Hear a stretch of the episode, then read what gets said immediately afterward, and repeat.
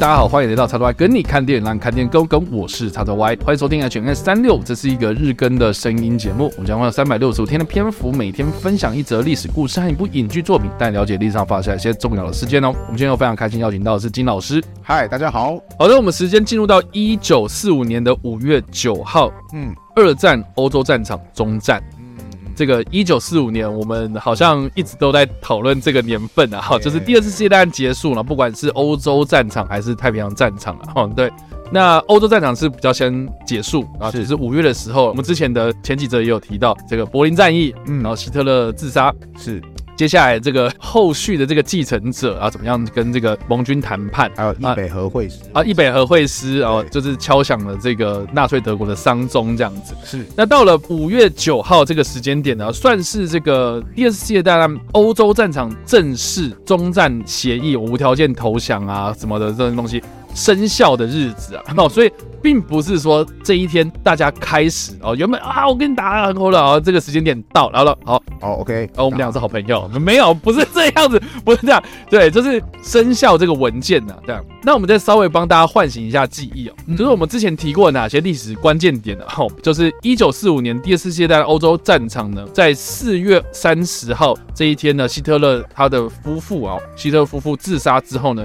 哦，柏林战役就开始进入到尾声阶段，是，那盟军。他们攻破了这个纳粹德国的柏林大本营之后呢，这个德军跟盟军就开始签署所谓的无条件投降书。嗯，那五月九号呢，这一天就是定为生效日。嗯，就是这么简单。是，所以我们再回顾一下，就第二次世界大战的这个发生到结束。呃，我们所谓的欧洲战场这件事情啊，是从一九三九年这个德国入侵波兰开始，是这个英法开始宣战的这个时间点开始，就是起算到了这个一九四五年，是打了将近六年的时间。嗯，那也算是历史上人类历史上这个最具有破坏力，然后死伤也最惨重的一场战争。那二战结束之后呢，其实也衍生出所谓的冷战哦，这个也算是二战之后的一个遗毒了。哈，是 因为政治立场的不同所演变出这个民主跟共产势力的对抗，那也为接下来的四十年这个美苏两大强权在世界政局上的一个角力战形成了一种新形态的战争这样子。嗯。那有关第二次世界大战欧洲战场终战的电影其实很多啊，也有很多这种战争电影也呈现的就是所谓纳粹德国在战争末期的一些颓势，尤其是特别针对希特勒这个人哦，啊，这个历史人物有很多的描述。我在这边推荐的电影呢，是在二零零四年的这部电影哦，啊，叫做《帝国毁灭》哦，我相信呢，这应该是只要讨论到纳粹德国的瓦解的历史，就一定会被提到的一个经典之作，是。你就算是没有看过这整部片的全片，你也有看过中间有一段就是元首的愤怒，就是呃，你应该有看到一个桥段，或者很多人被拿来做成网络梗的这个桥段。真的，那其实这个桥段呢，就是来自于这部电影啊。那这个桥段其实在描述说，这个希特勒在柏林的地下碉堡之中呢，用剩下的残兵将领啊 开会的一个经典片段。嗯，那在这个片段里面呢，希特勒就是他就是在地图上面指挥他。想象中的军队是，然后在底下的这几个军官就开始就是跟他陈述这些残酷的事实，是就说呃，元首你刚指的那些天已经没有人了，这样对之类的，就是说他们已经撤退了，他们没有按照你的命令行动。对，这场片段我相信呐、啊，就是有看过这部片的人应该都很理解，它其实是一个非常非常无奈或是。让人觉得就是哇，你这个人怎么那么悲哀？到这个阶段的时候，怎么会这么悲哀的一个一个一个一个气氛啊？因为这个希特勒啊，我们也看过很多那种历史片段，就是他哇意气风发的时候，嗯，演说是多么的这个激动，然后煽动这么多的人，然后发动这场这么残酷的战争这样子。嗯，可到了这个战争的最后面，然后在那边指挥，然后 然后根本就没有意义的东西，然后结果你最后能够发飙发怒，或是你在这边重现你激动。演说的那个场景，就只有在那个小房间里面，哇，那个是多么的悲哀的一件事情。是是，所以所以我是觉得啊，就这部片在某种程度上，它呈现战争末期的那种厌倦感，嗯啊，或是那种很无奈的那种气氛，是非常的到位的。所以我个人也就是废话不多说哦，就是只要提到 中战这件事情，欧洲战场啊，中战这件事情。哦，我觉得大家不要那么多废话，就直接去看这部片。是啊、呃，我觉得会有很多收获。而且这部片当中还有，我觉得有一些桥段，虽然说提到不多啊，因为它基本上聚焦还是在聚焦在希特勒上面。但哦，对，其实，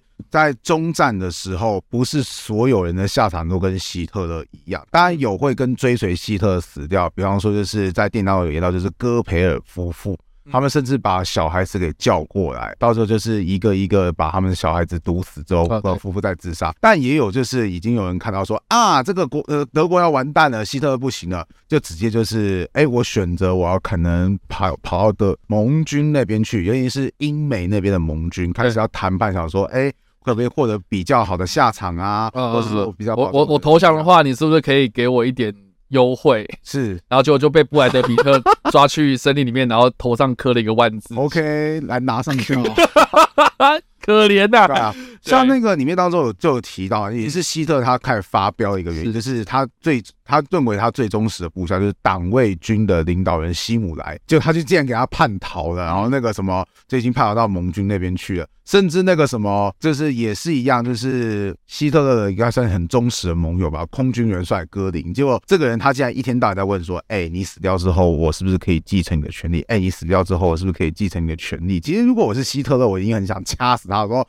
你拜托，拜托你，你我们还有点抵抗的机会，你可不可以振作一点？不要一天到晚说，哎，你死掉之后，这些权利要给我，你是不是巴不得希望我快点 死掉？”这戈林这个人也是蛮有争议的，对啊，没错。嗯，那个什么这么说吧，就是哦，这个人蛮有趣的。多提一点，就是因为，OK，他其实早年他算是德国的王牌飞行员，是对，但是好像就是因为在一战期间他被击坠之后，好像是身体出了什么状况。所以他就开始猛打什么吗啡啊，还是怎么样？最后他的身材就开始严重的变形啊，对，而且就是变成是一个胃口非常好的胖子这样子，没有错，对对，都是。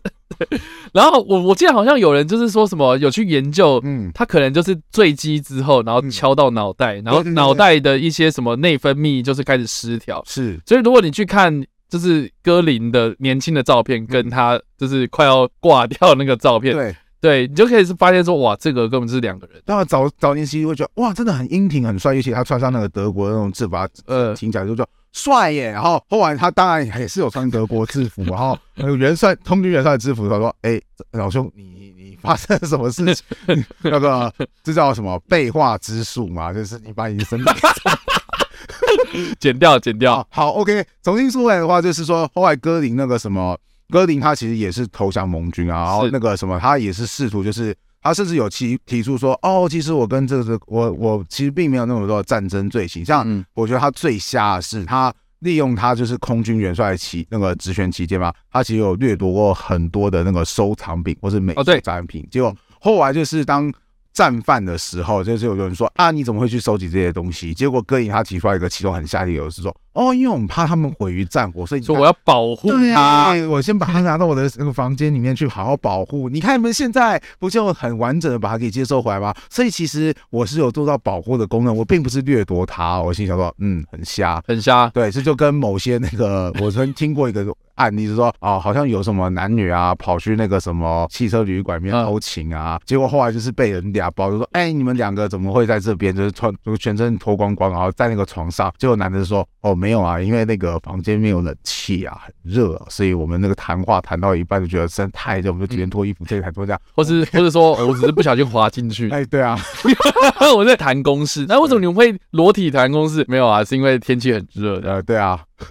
瞎的，反正就是戈林，他最后也是在纽伦堡大审之中，然后就被判绞刑嘛。是，然后而且是在行刑的前一天，他自己就服药自杀。这样，对，就是题外话。是，好，我们讲到《帝国毁灭》这部片啊，金老师有看过这部啊？哦，有啊，一定有看。而且我其实第一次看还有一点点觉得他沉闷，可是后来越看会觉得，哦，其实他真的拍的很好。他有逐渐，他一逐渐把那个就是一群困在碉堡里面的人。然后他们那种逐渐的末世感、那种毁灭感给拍的出来，还有就是一些人的那种信仰崩溃的感觉，像一开始他其实镜头是一个女秘书要去应一个女生要去应征希特勒当秘书啊，对，他曾经打打字的那个，对，他曾经有那么的崇拜，可是，在电影的后段，他觉得好像就是一个身处在一个啊。天哪，我到底身处在一个什么 充满负能量的一个地下碉堡？对对对，然后那个什么，然后这个世界变了。我我以前医生工作的时候不是这个样子啊！好，对我很喜欢的桥段，其实除了是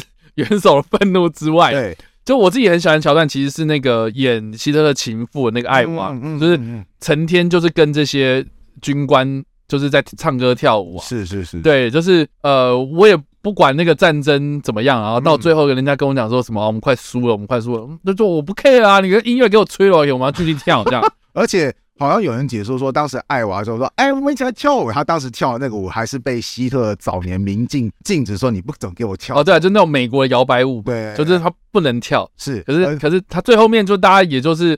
就是好，我们也不能怎么样，然后我们就喝酒作乐啊，玩开了嘛。我我们已经无我我看起来完蛋了嘛，大家就一起给他放下去，对不对，对这其实蛮有趣的一个视角。嗯，对。那我觉得比较有趣的地方就是说，这部片它在试出之后，我们都觉得很好看，我们也都觉得是一个非常特别的一个历史观点。可是，在释出之后呢，就遭受到很多的争议啊。是。哦，我觉得很大一个部分是因为过去的历史，其实很多人都是把这个纳粹德国当做是一个很禁忌的话题。哦，甚至是德国他们自己有个法律，就是说我们不能做某种手势，是。对，不能秀某种象征，是。对，就是有法律明确规定哦，哦，就是说你不能去做这些事情，嗯，然后就变成是说，呃，这个东西我们是明文规定禁止不去谈的，嗯，然后也甚至是把这个希特勒当做是一个就是十恶不赦的罪人，嗯，可这部片拍出来之后，因为毕竟是希特勒的主视角嘛，是的，所以有些人会就想说，哦，你在。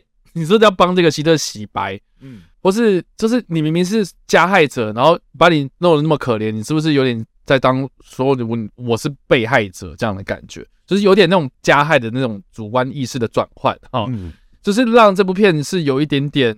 一些民权团体就是有点争议啦。那另外一方面就是说，有人也开始怀疑，就是这个导演跟制片是不是有在同情纳粹的嫌疑？哦，我觉得没有。呃，对，或是针对一些战争罪行是有一点点反转，就是想要去历史新解啊，甚至是里面有一些跟历史不太符合的一些桥段。嗯，我觉得多半是因为一些细节啦。哦，对，就是比如说，呃，里面有呈现，就是希特勒他会去吃这个。德国馄饨，嗯，对，但是因为我们都知道说希特勒他是一个素食主义者，是的，所以他不应该会去吃这种东西，嗯，可是好像说有历史学家就是研专心的去研究说希特勒这一些菜单或者他晚年所吃的这些食物，好像多多少少会有一点点这样子打破自己的规律的东西。但不管怎么样，我们也都不知道，因为我们也不是在地下碉堡那些人，嗯，对，所以我觉得这些都是小问题，对，只是说。我觉得电影它是呈现了战败的德国的样貌嘛。你要说这个导演是在同情纳粹德国吗？我说好像也不见得吧。我也不会觉得说他。我是觉得说，你你们这些人是不是能够好好的把这部片看完之后，你们再去做结论？嗯，对，我觉得好像有些比较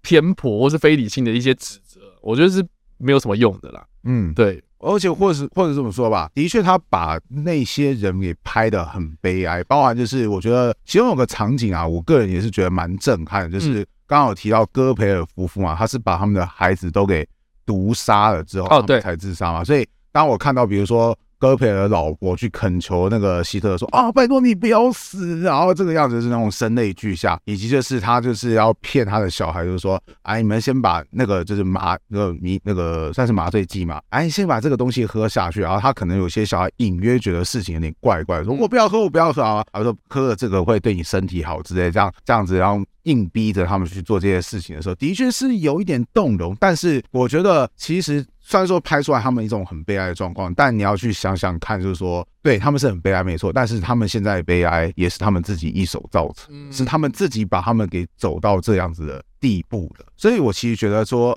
诶，如果有更因因为这部电影，然后你去更多去查看一下，说是前后的历史的话，其实那种悲哀反而很令人震撼。嗯，我我没有因为这个悲哀而去同情说什么哦，戈培尔夫他们好可怜，他们。我当然我会觉得小孩很可怜，因为小孩是很无辜的。可是我不觉得，我我不太觉得戈培尔我们会很同情他们，因为你也是靠着希特勒你才走到这个地步。那今天是啊，要逃，你的信仰、信仰也崩塌，你跟他一起死，我觉得好啊，那是你跟着他，你跟着他起来，那他倒了，你要跟着他一起死，那也是你的选择。然后我也不会因此而说哦，特别的说啊，你好可怜，我完全不会这么觉得。对，就不会嘛？对，因为这是一个因果的关系。对对，但是我觉得不管怎么样啊，嗯、就是你要讨论历史，你就是。第一步就是要正视历史的真相。是的，对，所以我觉得我我很敬佩这个电影导演的很大的原因，是因为他去讲了过去我们可能不敢去面对的一些东西，嗯，对，然后用一种非常忠实的方式去还原它，嗯，那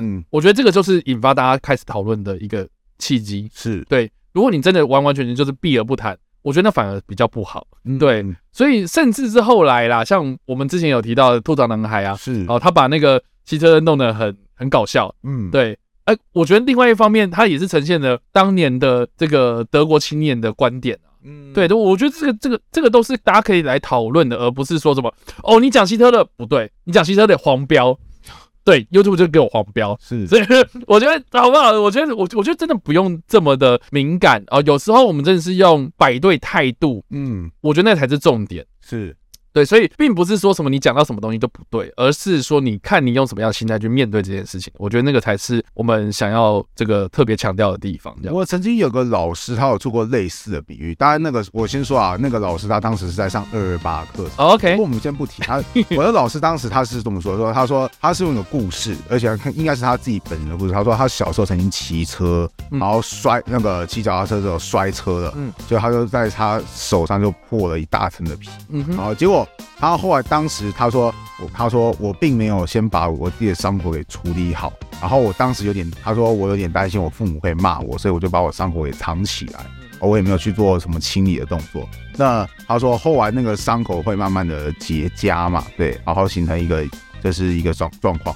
可是他的状况就是有点糟糕，说因为他并没有去做清理的工作，嗯、哼所以他其实在结痂的过程当中就是会有那个脓水这样不断的出来，对，就是很恶心的意思。就他说，他到最后的状况是怎么样？他说，他到最后就是他还是把事情告诉了他父母，说，哦，我之前曾经摔过车。那最后医生的处理方式是他必须把那个痂给那样。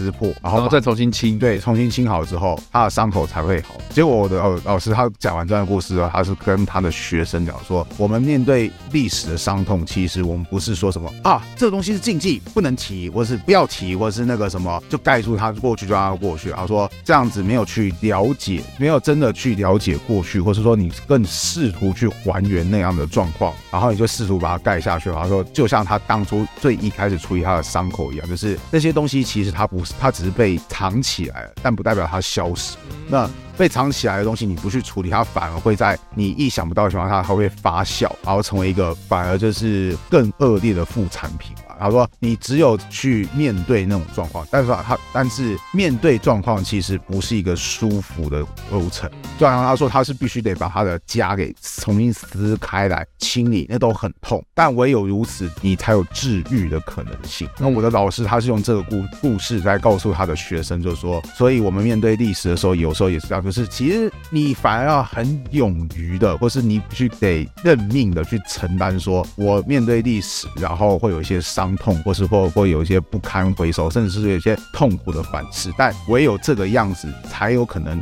比较有机会去解决那根本的问题。对对对，我们才有可能就是在之后往前行的路上，嗯，我们可以避免一些更多不必要的争端。不然的话，其实你覆盖不去去讨论它的时候，其实呢，第一个很瞎，第二个就是这个瞎会带来很多负面的、更多的负面影响。我觉得金老师这个比喻真的很棒。对，所以我觉得这个也是我们为什么想要做历史很重要的一个原因。好了，那以上这个就是我们今天所介绍的历史故事，还有我们所推荐的电影。那不知道大家在听完这个故事之后有什么样的想法，或者有没有看过这部电影呢？都欢迎在留言区帮留言，或在首播的时候来跟我们做互动哦。当然呢，如果喜欢这部影片或声音的话，也别忘了按赞、追踪我们脸书粉转、订阅我们 YouTube 频道、IG 以及各大声音平台。那我们下一次的 H&M 三六再见了，拜拜，拜拜。